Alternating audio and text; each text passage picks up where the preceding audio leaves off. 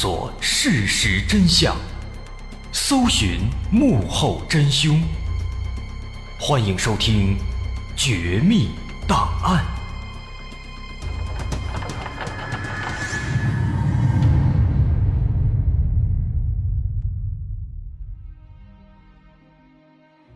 还原事实，探索真相。欢迎来到今天的《绝密档案》，我是大文。在一九九七年十一月的一天，美国德克萨斯州圣安东尼奥的大街上，突然出现了一名衣衫不整、神色慌张的男子。这名男子一边疯狂地往前跑，一边大喊着：“有人要杀我！这一切真的是太可怕了。”但奇怪的是。在这名男子的背后，并没有人在追他，也不像是有什么危险要发生。那么，这名男子从哪儿来？他到底在害怕什么呢？这一切还要从1997年的西班牙开始说起。1997年10月7号晚上11点多，在西班牙的安达卢西亚自治区哈恩省的利纳雷斯镇，警局里。突然传来了一阵急促的电话铃声。报案的是一名男子，他说自己在一个电话亭里发现了一名无家可归的十五六岁的男孩。接到报案，警方赶紧开车来到了电话亭附近，果然发现有一个身穿黑色外套、戴着一顶鸭舌帽的男孩正躲在电话亭里。但奇怪的是，刚才报案的男子已经不在现场了。警方没多想，心想那个男子打完电话以后应该就直接走了。于是警方走上前来询问这个男孩的情况，但这个男孩看起来既害怕又紧张，浑身哆哆嗦嗦，就跟警方说自己是十六岁，然后就缩在一边不说话了。在进行了一段时间的安抚之后，男孩迟疑的上了警车，被带到了警局。然而，警察们此时根本不会想到，眼前这个男孩，其实他并非是无家可归，他也根本不是什么十六岁的年纪，他的真实身份，其实是一位说谎的冒充者。至于怎么冒充，是什么冒充者，他为什么要这样，咱慢慢来说。就说当时这男孩被接回警局之后，无论警方怎么问，怎么跟他沟通。这男孩始终是低着头，一言不发，就在那儿坐着，看起来很惶恐。但因为当地的警方有规定，不能让未成年人在警局里过夜，所以一般来讲，如果遇到这样的情况，遇到这样的无家可归的孩子，那么警方只能先把他们送到当地的儿童庇护中心。在儿童庇护中心，孩子们可以享受到免费的食物和住宿，直到有人来接他们。但是来到这个地方，不代表一切就能够一劳永逸了，因为庇护中心的目的主要还是为了帮助孩子，帮他们找到亲生父母。所以说，仅仅是在被找到之前，他们可以暂时在这住。因此，每当有男孩进来，工作人员们首先要对他们进行调查和询问，要问清他们的名字，要知道他们来自什么地方，等等等等。但奇怪的是，无论工作人员怎么跟男孩沟通，这男孩始终是闭口不说。没办法了，大伙一看这情况，心想这孩子肯定受到惊吓了，没法过多的说话。于是警方只能采集他的指纹，希望通过数据比对来确认他的身份。不过就在这个时候，这男孩似乎缓过来了，他忽然开口了。他说自己其实来自美国。前段时间和父母发生了矛盾，所以一个人跑出来了。可是，即便如此，细心的警方依然发现这男孩的英语发音有点奇怪啊，他这口音听起来不太像是美式英语。但男孩接着说：“他说他希望自己能够先联络一下父母，但是因为西班牙跟美国是有时差的，所以他需要在半夜才能给父母打电话。”而此时已经是晚上十二点多了，再过一会儿，工作人员和警方也都要离开了。那么，如果让男孩一个人待在办公室里，等着给父母打电话的话，警方显然是不放心的。可是面对男孩的一再坚持，再加上办公室里也不会有什么危险，因此最终他们也答应了。之后过了一个小时，警方和工作人员全部都离开了，办公室里只剩下了男孩一个人。此时，他终于摘下帽子，脱掉了厚重的外套，露出了真面目。原来，这个人的真实名字叫做弗雷德里奇·布尔丹。他压根儿不是十六岁，其实是二十三岁。都说可怜之人必有可恨之处，其实相对的，可恨之人往往也有着可怜的过去。就比如布尔丹，他的过去其实就挺惨的。她是一个法国女人和一个阿尔及利亚的男人生下的孩子，在她五岁的时候，父母就把她抛弃了，把她扔在了一个医院的楼梯间，所以她从小就过着流浪的生活。那为了生存下去，孩子没有什么一技之长，于是他从小就学会了骗人。他经常靠着自己精湛的演技，冒充各种不同身份的人来实施诈骗。而在这之前，其实他已经冒充了十几个人了。比如，他冒充过一夜之间落魄街头的年轻百万富翁，还冒充过口才很好的演讲家。还冒充过专门给老虎治病的江湖术士等等等等。不过在这其中，他最最擅长扮演的还是父母双亡或是被抛弃的孤苦少年，因为他自己可以本色出演，而且这样的角色往往能够更加的引起人们的同情，而同时也能够以此为契机进到这些儿童庇护中心，在里面白吃白喝。因此，在过去的十几年里，他的足迹已经遍布了欧美大陆的十几个城市，欺骗了无数人。因此，可以说，在骗人的方面，他已经是非常娴熟了。在来到西班牙之前，布尔丹刚刚从英国的一个儿童庇护中心里溜出来，然后这才跑到了西班牙。来到西班牙之后，他就冒充一位当地男子给警局打电话。说自己在电话亭里发现了一个流浪的男孩，就这样自己自导自演了这么一出双簧，成功的让警方发现了自己。那么接下来，他本以为能够顺顺利利的在庇护所里混上一段时间，白吃白喝，然后再安全的逃走。但其实他万万没想到，这一次迎接他的，却是一场噩梦。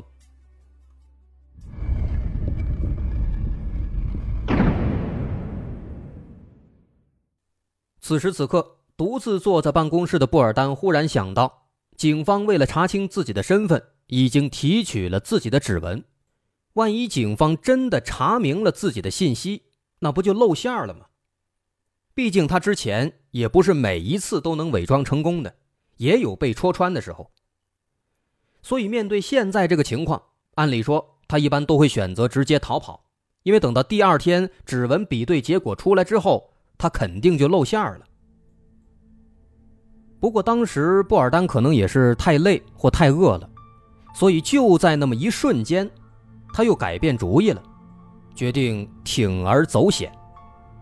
心想撑死胆大的，饿死胆小的，万一警方没有去查指纹，或是出了什么岔子，没能查出自己的身份，那不就没事了吗？所以此时此刻最关键的还是要搞一个身份。或是编一个身份，然后继续留在庇护所里。但这个身份也不是那么好编的，因为布尔丹刚刚已经说了，说自己是美国人，所以他的身份就只能是一个在美国失踪的少年。那么这样的一个身份，应该怎么塑造呢？该怎么编才能够显得更加真实呢？于是他就想了一个办法。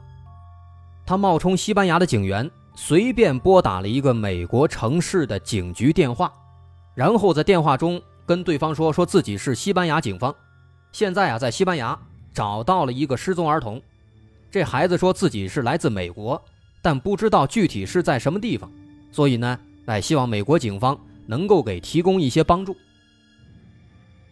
那从这儿其实可以看出来，这布尔丹呢确实非常狡猾。他想通过这样的方式，哎，骗出来一个失踪儿童的信息，然后自己去冒充那个孩子。但是当时呢，因为布尔丹他提供的这个信息啊太过笼统啊，光知道在美国，具体在哪儿不知道，也没有什么外貌特征的描述，所以美国警方那边也没什么办法。所以当时呢，这个美国警方就跟他建议说：“这样，你呀去打一个这个美国失踪儿童中心的电话，哎，他们那儿的信息会全一些，你找他们问问。”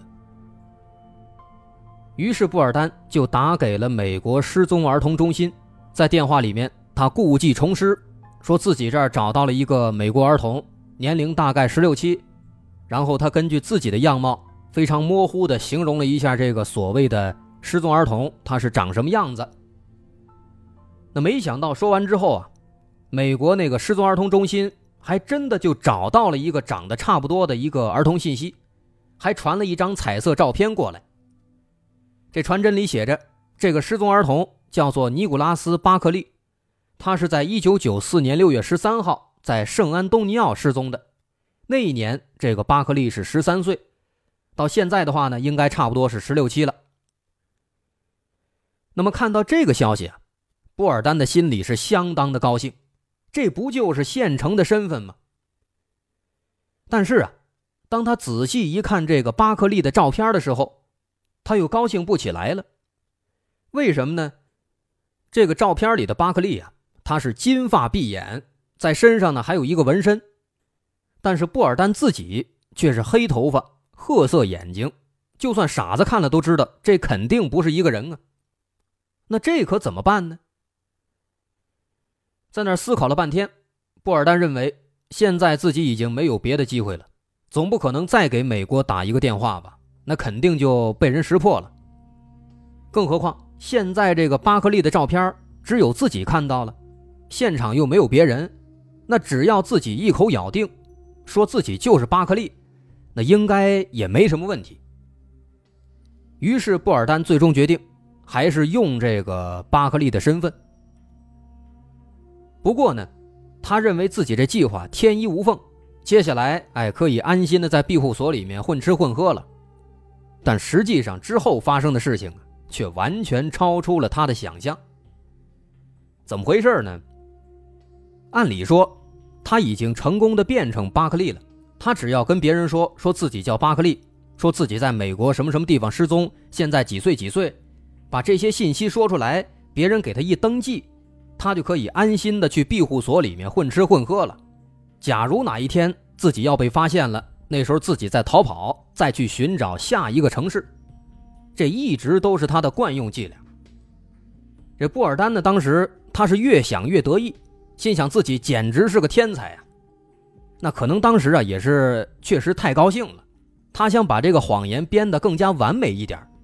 于是呢，当时他想也没想，稀里糊涂的又拿起了电话，再次打给了美国的失踪儿童中心。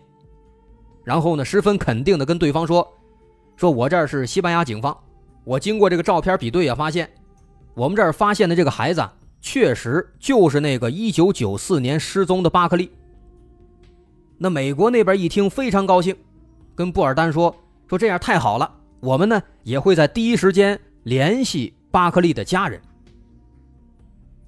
说：“布尔丹当时他本来美滋滋的听着电话呢，结果一听到这一句，他立马就慌了，心想：这要是被他家人知道了，那自己不就露馅了吗？这电话这根本就不该打呀。”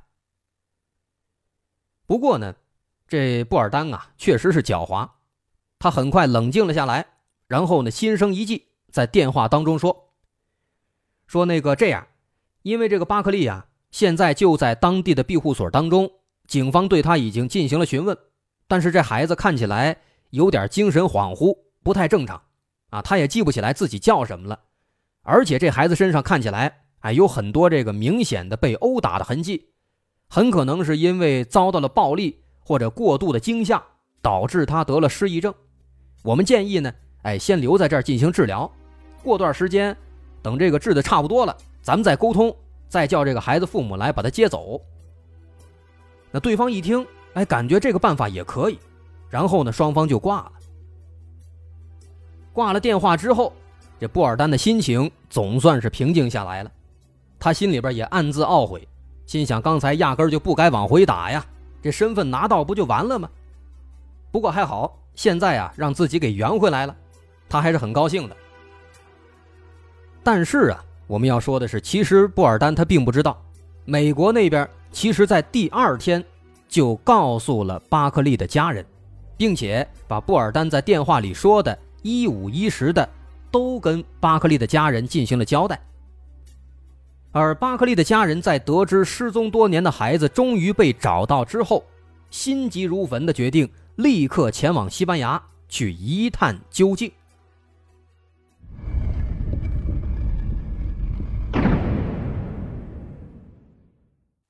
之后没多久。巴克利的家人就来到了西班牙寻找巴克利，而布尔丹也只能硬着头皮出来跟家人见面。